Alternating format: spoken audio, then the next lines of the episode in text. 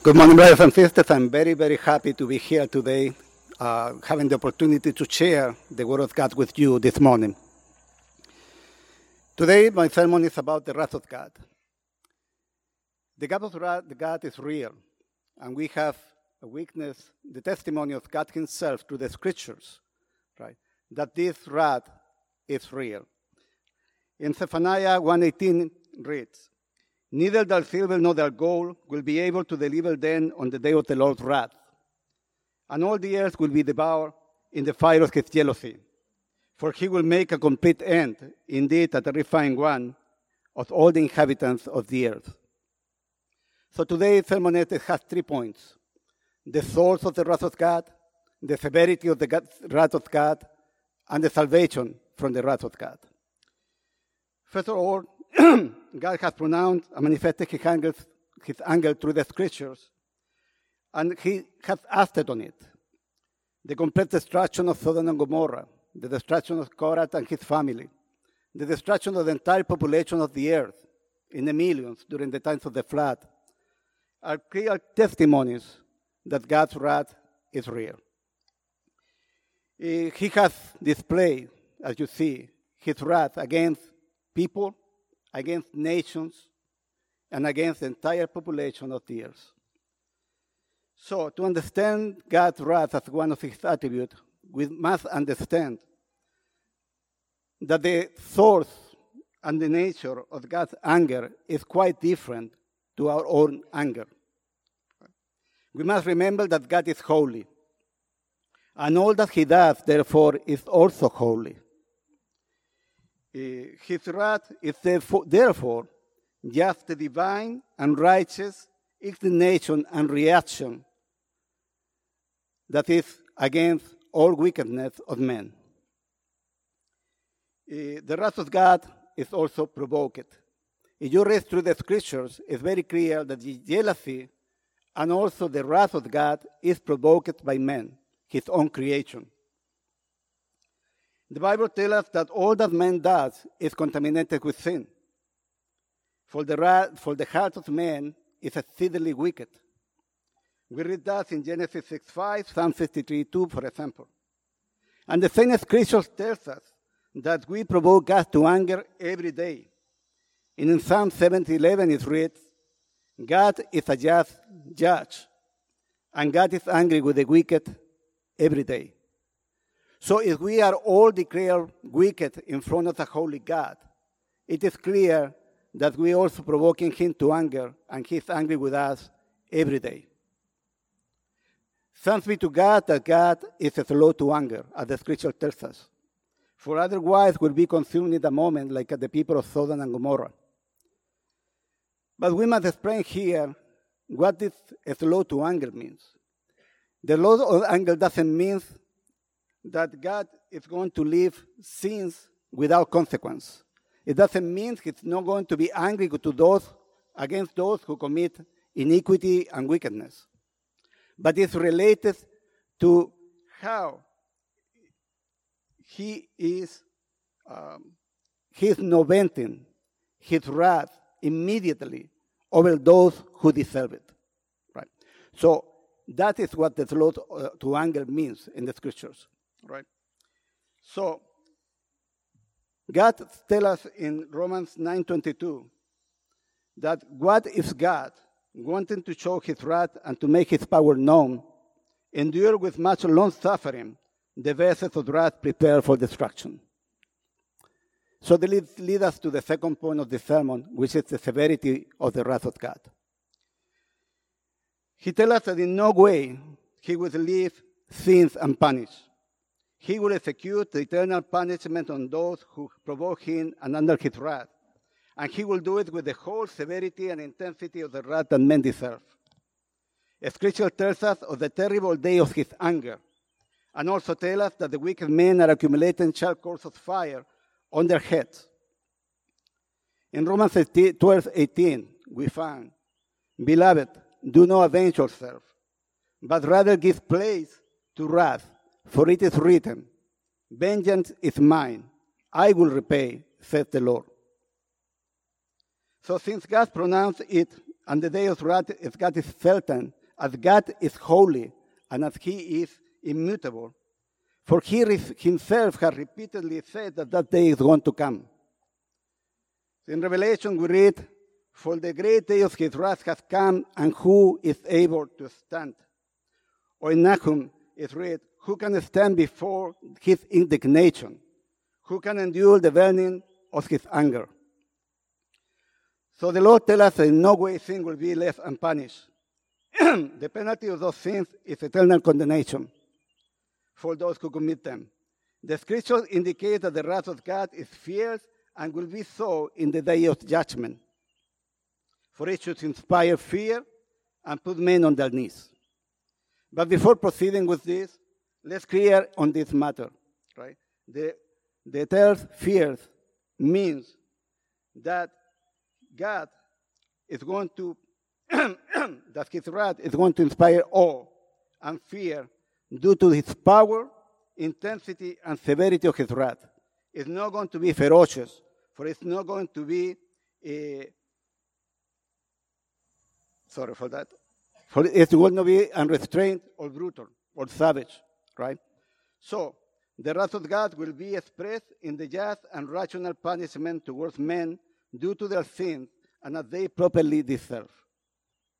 This punishment towards God, towards uh, people, to those who provoke him to anger, will be eternal, for the wrath of God towards sin has eternal consequences.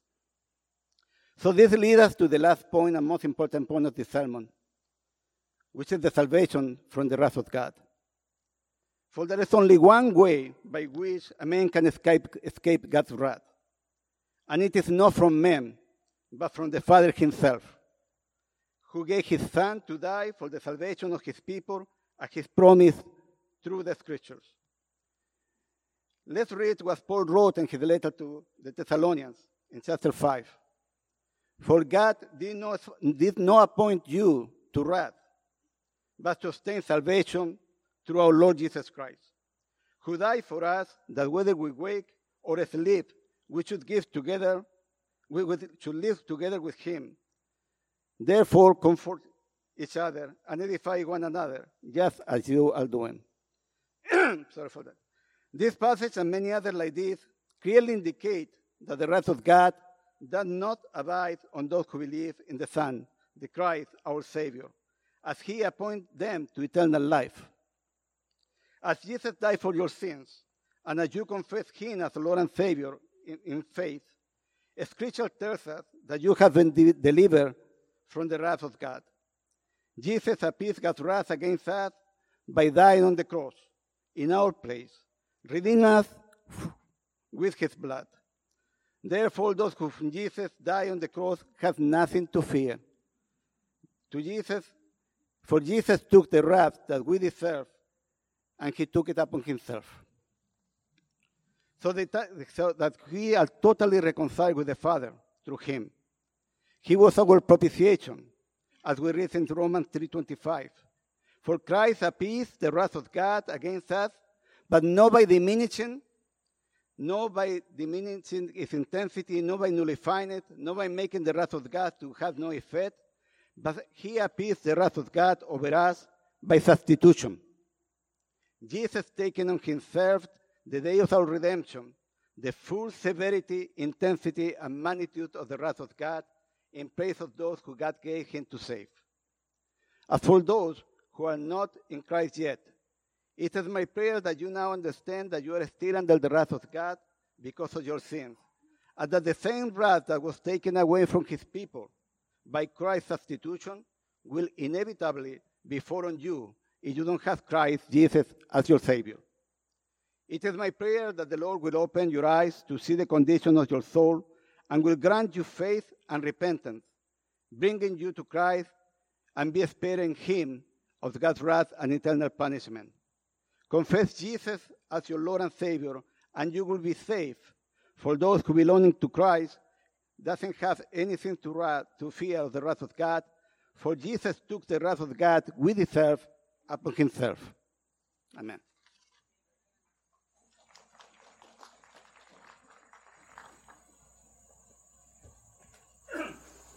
I'm not that short.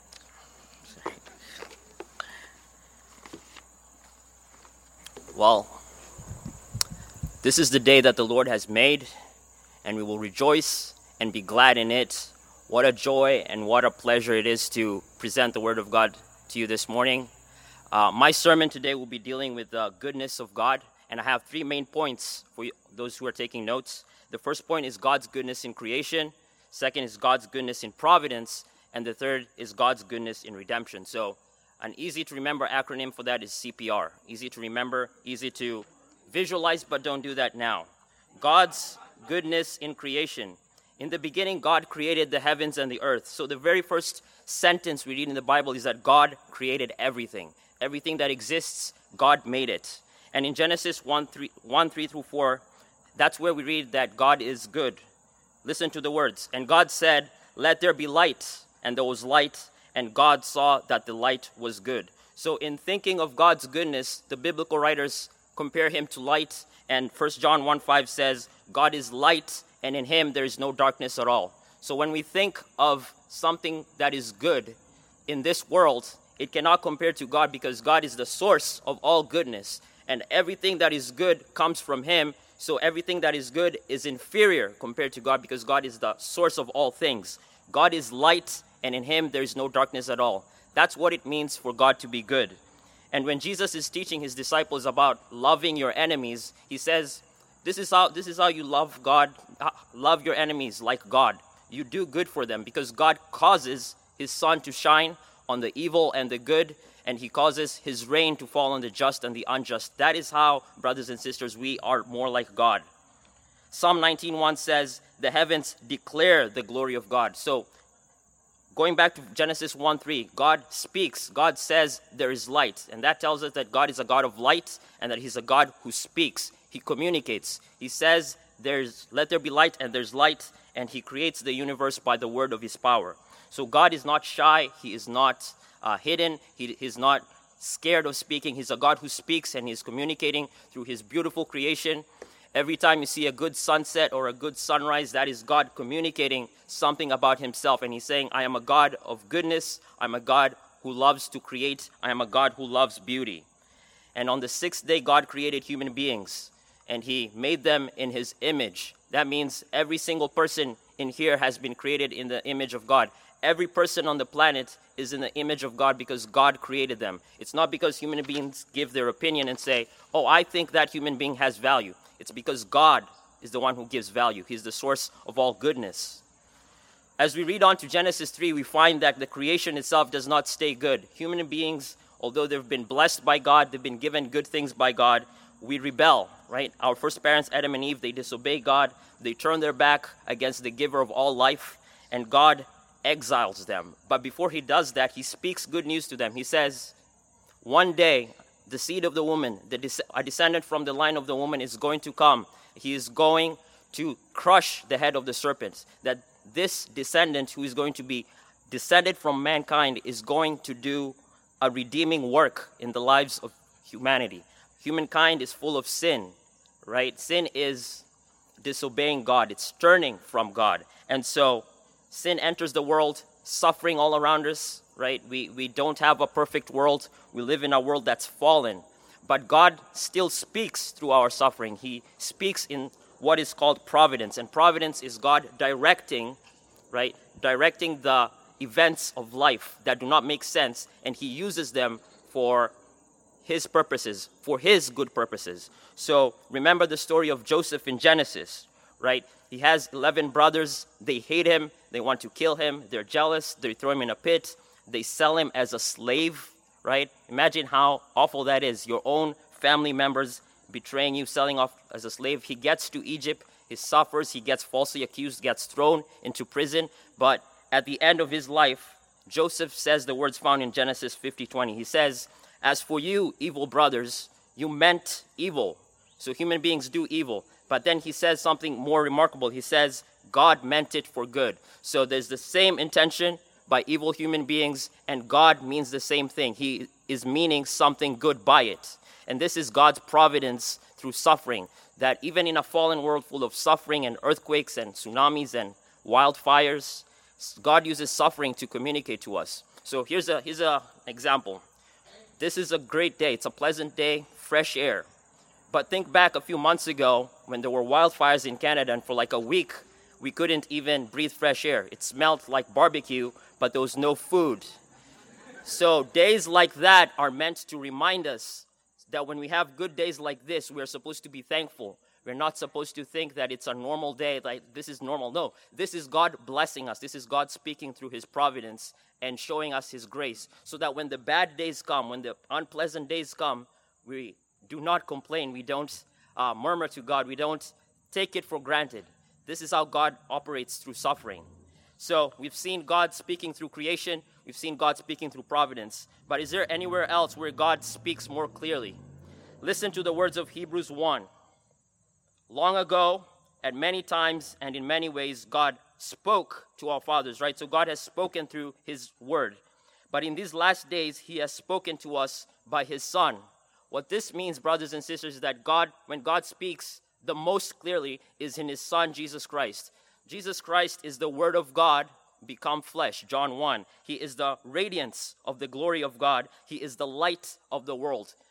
The psalmist in Psalm 39 6 says, in God's light do we see light. So if you want to see light, if you want to see more clearly, if you want to understand this thing called reality, this thing called life, we look at Jesus because he is the light of the world. And as the hymn writer says, you guys know this hymn Jesus shines brighter, Jesus shines purer than all the angels heaven can boast. Jesus is fairer, Jesus is purer, who makes the woeful hearts to sing. And how does Jesus make the woeful heart to sing? And that, my friends, is through the gospel, which is the good news from God concerning his son, Romans 1. The gospel is about experiencing the goodness of God in Jesus Christ. So when you look at Jesus, when you believe in Jesus, you experience God's goodness. And this is through the renewal power of the Holy Spirit. The gospel is about God the Father, the giver of all things, giving you his most precious Son, his eternal Son, Jesus, Jesus dying on the cross for your sins, and the Holy Spirit renewing your life.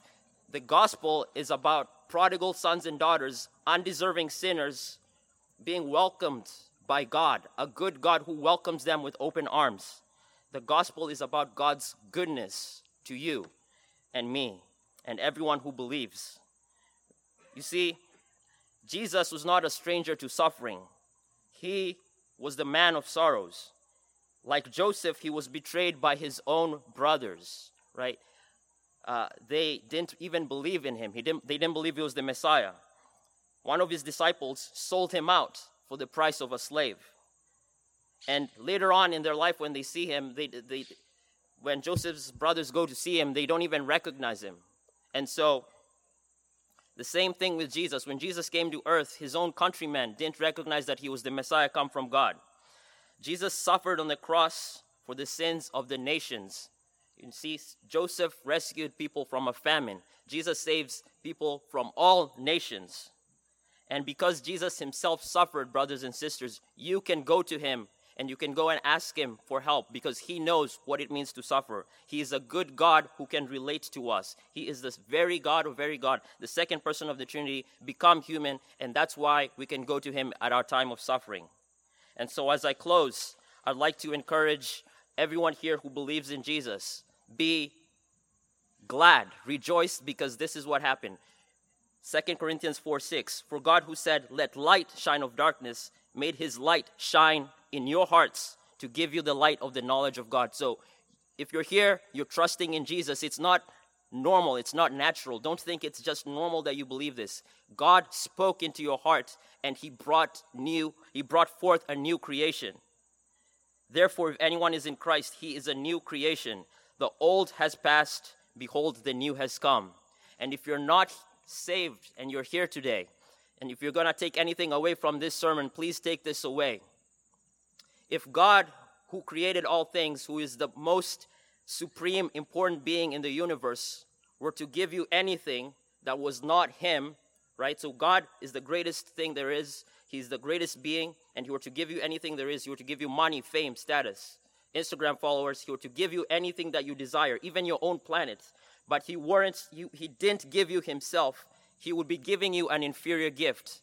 In the gospel, brothers and sisters, you get God in his fullness. You get Father, Son, and Holy Spirit, and you experience his goodness in that, and this is the goodness of God. What does it profit a man if he gains the whole world, but you lose your soul?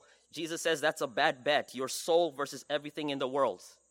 Trust in the Lord Jesus. He is the, the good shepherd of the sheep. He, he leaves the 99 and he goes after the straying one. If you're here and you're not saved, and trust yourself to God. Put your faith in Him, and He's a mighty Savior. He's a good Savior. As the hymn writer says, turn your eyes upon Jesus, look full in His wonderful face, and the things of earth will grow strangely dim in the light of His glory and grace. Amen.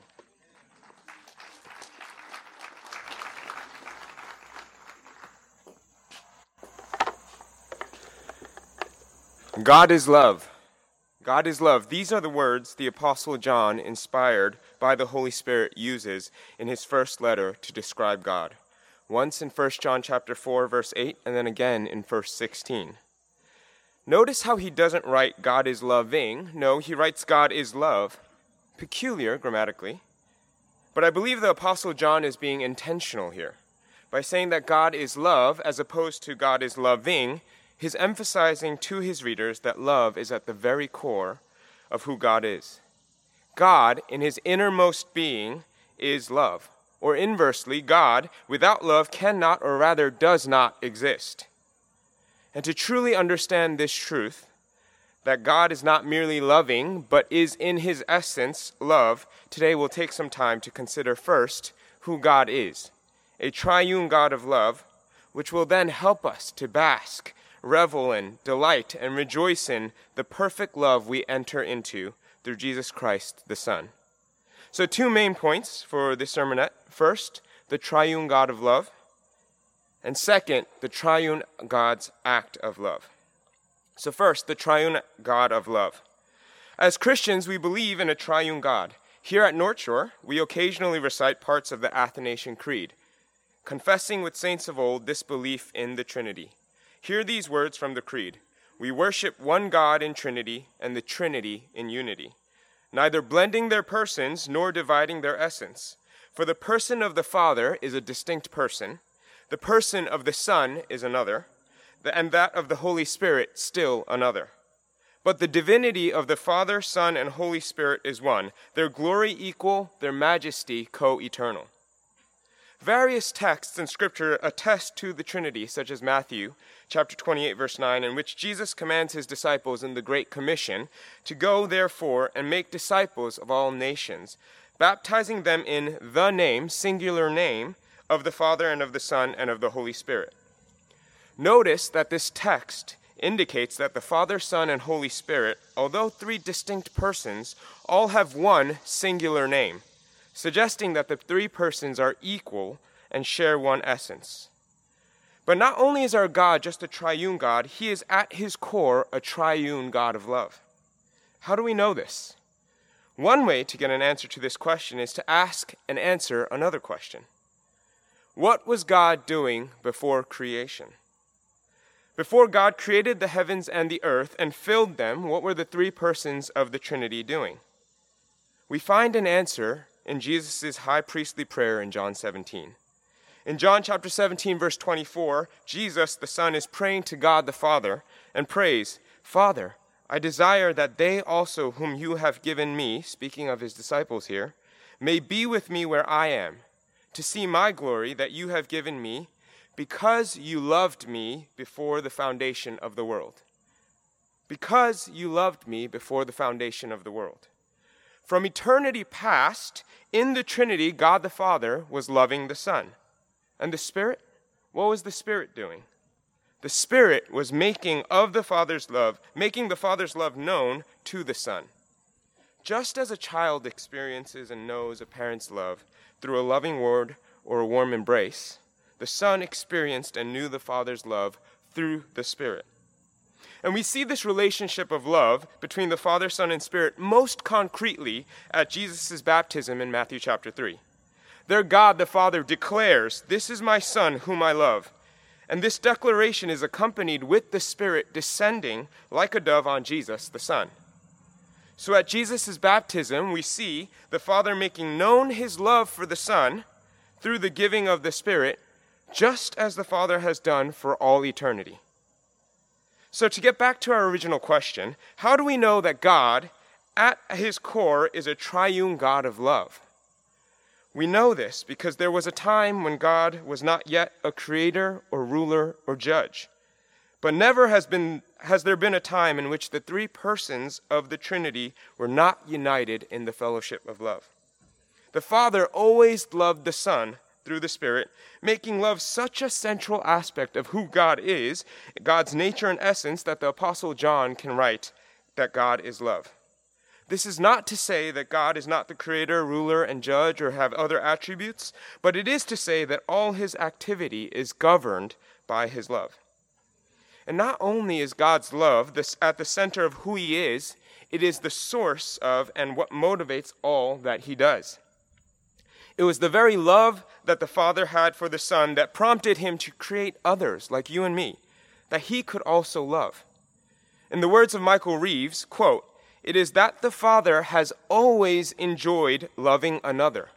And so the act of creation by which he creates others to love seems utterly appropriate for him.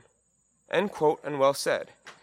Not only did the love shared between the members of the Trinity prompt God to create others, but it was that very love that motivated God to give his beloved Son when those he created rebelled and sinned against him.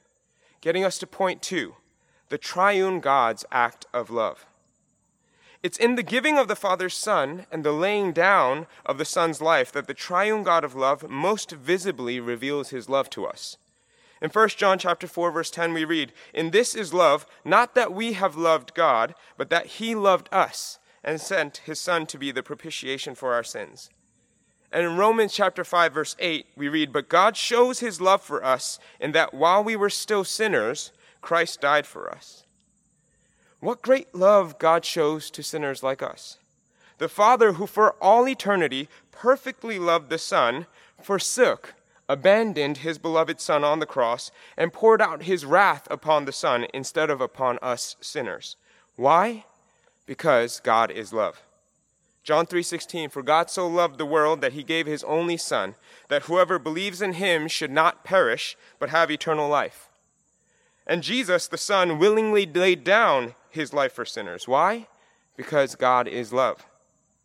1 John chapter 3 verse 16, we know love by this, that he laid down his life for us. And for those of us who have believed in Jesus Christ the Son, we are now in Christ, joined to the perfect fellowship of love shared between the members of the Trinity, and lo- are loved just as the Father loves the Son. Uh, the Father loves the Son, and the so- Son loves the Father as we read in John chapter 17, verse 23. Praise God, for he is the triune God of love, and praise him for his act of love on the cross.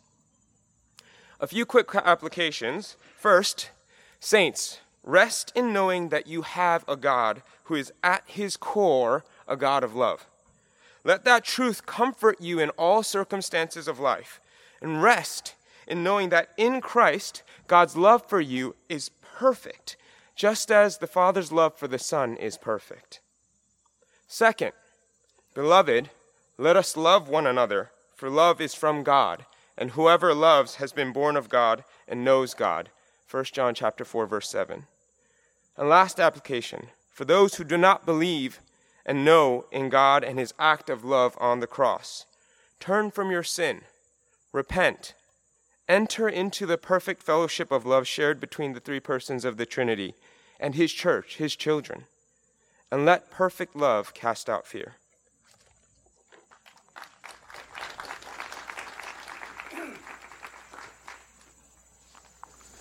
Good morning, church. Malachi 3 6, Malachi 3 6 7 reads, For I, the Lord, do not change. Therefore, you, O children of Jacob, are not consumed.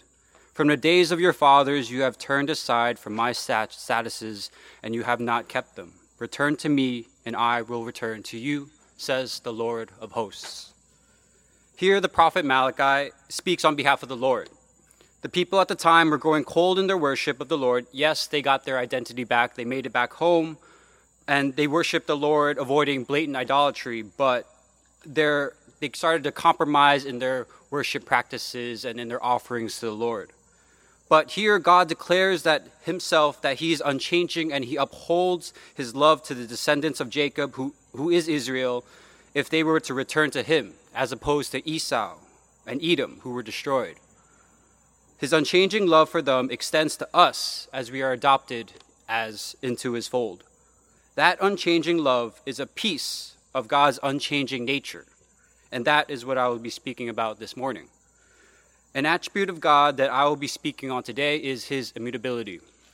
A.W. Pink says, Immutability is one of the divine perfections which is not sufficiently pondered.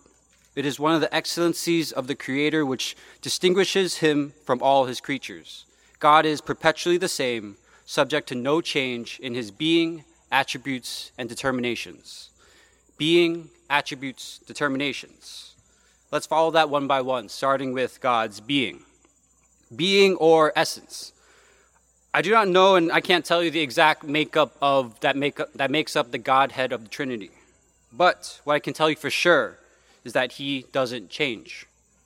Paul speaks in Hebrews 13:8, encouraging the people to look to the Lord and not man. Paul says, Jesus Christ is the same yesterday and today and forever. What a beautiful truth that we could hold on to as Christians. At every point of his existence, he was fully perfect and fully powerful. Before you were made, before North Shore existed, before creation, he was fully perfect and he still is fully powerful. God doesn't get better over time. We may perceive to know him more and more as we grow in sanctification, but that doesn't mean he's increasing in his holiness.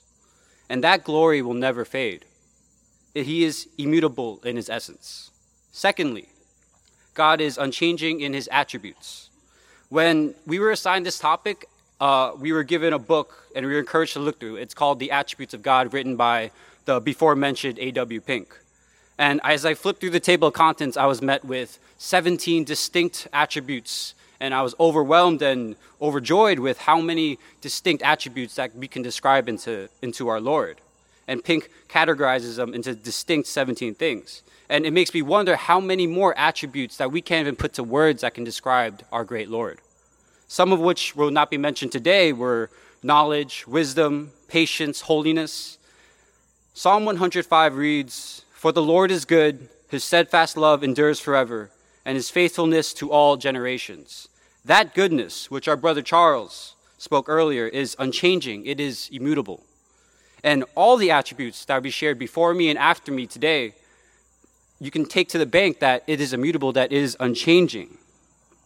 And as you learn more and more about his character to the various Sundays and the various times you read the word, you can remember that that is unchanging, that his goodness is unchanging, and that his character will never waver and will never decrease. And last are his determinations or plans. In Isaiah 54:10 it reads, "For the mountains may depart and the hills may be removed, but my steadfast love shall not depart from you, and my covenant of peace shall not be removed." Whatever he has in store for us will not change. We may stress and we, we, we may wonder what his plans are, and we wish we could know the exact details of how he's going to work it out step by step, but we simply won't. We can trust that all things work together for good for those who are called according to his purposes. Now, I have to mention this, and it's very important. In the Bible, there are instances when his God's immutability seems unclear. For example, in 1 Samuel 15:11, it reads, "I regret that I've made Saul king, for he has turned back from following me and has not performed my commandments." The Bible just said God regrets. Doesn't that imply that God made a mistake? But isn't God perfect? How can we trust that God is unchanging if here it says that he regretted making Saul king? And to add more to the confusion, if you move down to verse 29 in the same passage, he says, The glory of Israel, who is God, will not lie or have regret, for he is not a man that he should have regret. So he has regret, he doesn't have regret. How do we reconcile this contradiction? The answer to this relies on where the focus is. God's regret is not the regret that we think of. God did not change in his actions in 1 Samuel. Saul did. Saul became good to bad. We are sinful beings, and we as humans change. When God regrets, he is disappointed in the ordained outcome that he has set forth. Compared to our regret, our regret is typically looking back 2020 and wishing things were changed and stressing about the decisions that we've made. For example, you may regret coming late into church and you end up sitting under the ACs in the middle and you slowly realize there's no deacon here to save you to turn off the AC and you're just going to be cold for an hour. Terrible. Or or maybe you regret sitting out on the left side of the lawn tonight today. And wow, I I totally thought it wouldn't be sunny today again for the fourth time. And it's too late for you to awkwardly get up and move to that side, the shaded side. This is human regret. God knows that the outcome, God knows the outcome for he's omniscient and laments and regrets over that outcome, but allowing it to happen, all to achieve a greater glory unto himself. So, God's immutability in his plans also extend to his promises too. Spurgeon gives an example which I will paraphrase down to this. Have you ever read a passage in the Bible of his good promise and it was so sweet, so applicable, so encouraging? And then the next day or the next week you read it again and it wasn't so sweet. It was cold, it felt unrelatable, distant. And it just didn't hit you in the days or weeks prior. The promise itself that God gave didn't change. You did. Your heart did. This is an example of how man changes. God, who is unchanging, deals justly and accordingly. Wow. What a great hope filled with promises that, are, that God is unchanging. However, I have to remind you and remind everyone here that there are also the promises and the immutability and the unchanging of his promises of death. To those who break his laws and are unrepentant and apathetic to his glory, to those who break his laws, they don't see that God is unchanging. God is a loving God, yes, molding us to his image, but he's also a righteous judge. God hates sin. He will deal justly to those who revel in that sin, and that is unchanging. That is immutable. There will be no deal or there won't be partial credit when you get to the gates of heaven. Only by repenting of your sins and making Jesus the Lord of your life, you will be counted as clean. And that stands true from the beginning of days to the day Jesus returns. And that never changes and that never will. So, praise God that He is unchanging. Praise God that He is immutable. He is our rock, He is our comfort. Our family, our friends, they can like us one day and hate us the other. We can't even trust ourselves to be solid every single day. We as humans are so fickle. But God is unchanging, God is immutable. I will close with Psalm 18. The Lord is my rock and my fortress and my deliverer. My God, my rock, in whom I take refuge, my shield and the horn of my salvation, my stronghold. Find joy and rest in his humility, immutability. Put your faith in Christ. Thank you.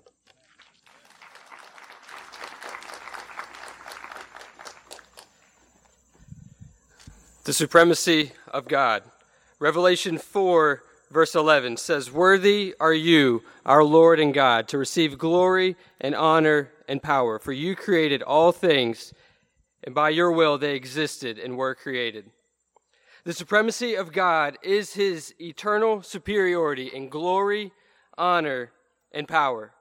It begins in Genesis 1 that God created the heavens and the earth. In creation, God is unquestionably supreme.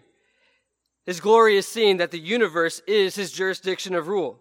His power is seen that by his mere word he created the world. There was no pre existing matter. He spoke and there was. His honor is seen that he is the creator God.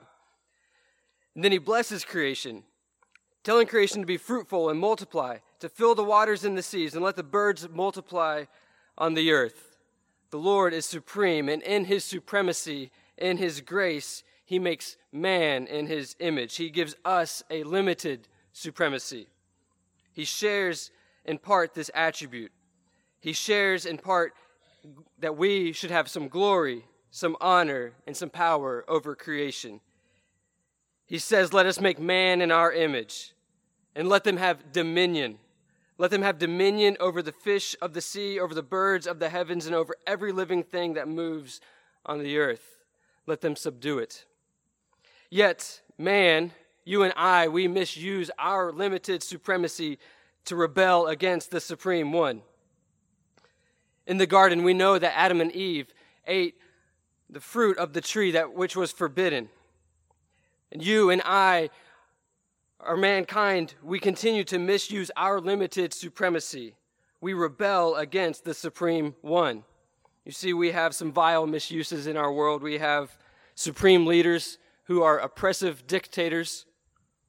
We have racial supremacists who think that one skin makes one superior over another. We also have some civil misuses of supremacy. We think that athletes truly reign from one year to the next. We think that universities and companies and organizations have more honor and more glory than one another, yet all of this will be unraveled. In our fallen state, that we misuse our limited supremacy, God, using His glory, His honor, and His power, continues to remind us of His supremacy. In Psalm 50, verses 1 and 2, the mighty one, God the Lord, speaks and summons the earth. When was the last time you summoned the earth? He speaks and summons the earth from the rising of the sun to its setting. Out of Zion, the perfection of beauty, God shines forth. He says in verse 12, If I were hungry, I would not tell you, for the world and its fullness are mine. Verse 15, he tells his people to call upon him in the day of trouble. I will deliver you, and you shall glorify me. God and his supremacy continues to remind us, though we have rejected and rebelled him with our limited supremacy, he is for us. Ultimately, he makes the final sacrifice that would once and for all bring about the redemption for those with faith in Christ Jesus. We know that God rules over the wills of men. Proverbs 21 1 reminds us that, that the, the heart of kings of this world are in his hand. He turns them where he will.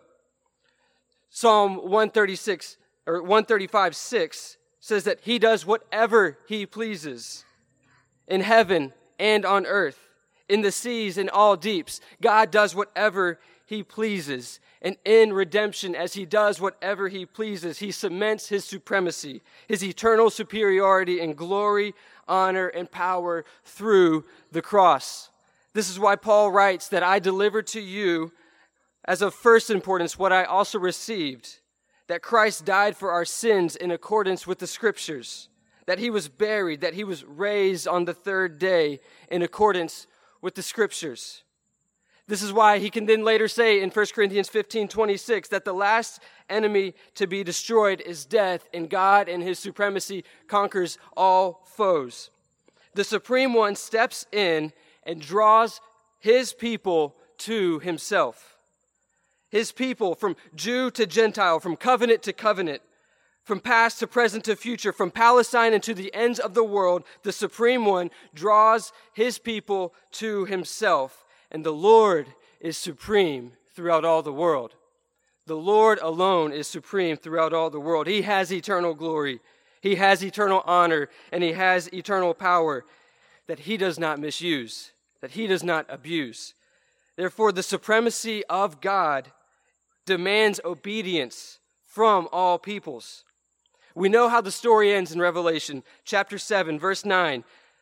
After this, I looked, and behold, a great multitude that no one could number, from every nation, from all tribes and peoples and languages, standing before the throne and before the Lamb, clothed in white robes with palm branches in their hands. The Supreme One demands obedience from all peoples. He demands it, and He will receive it. So let us obey Him by giving Him praise. Psalm 117, verse 1 says, Praise the Lord not just church, not just Israel. Praise the Lord, all nations. Extol him, all people. So obey him by giving him praise. Obey him by trusting in him for salvation alone. Acts 4:12. There is salvation in no one else. For there is no other name under heaven given among men by which we must be saved. Praise him and trust in him. Obey him now and know him now. Brothers and sisters, we will enjoy him forever. We will enjoy the Supreme One who shares himself with us.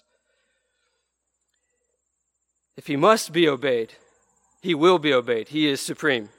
And if he will be obeyed, church, there is responsibility on us to declare his goodness, his righteousness to the nations. Romans 10:14 reminds us with, with the question, how then will they call on him and whom they have not believed? How are they to believe in him of whom they have never heard? And how are they to hear without someone preaching?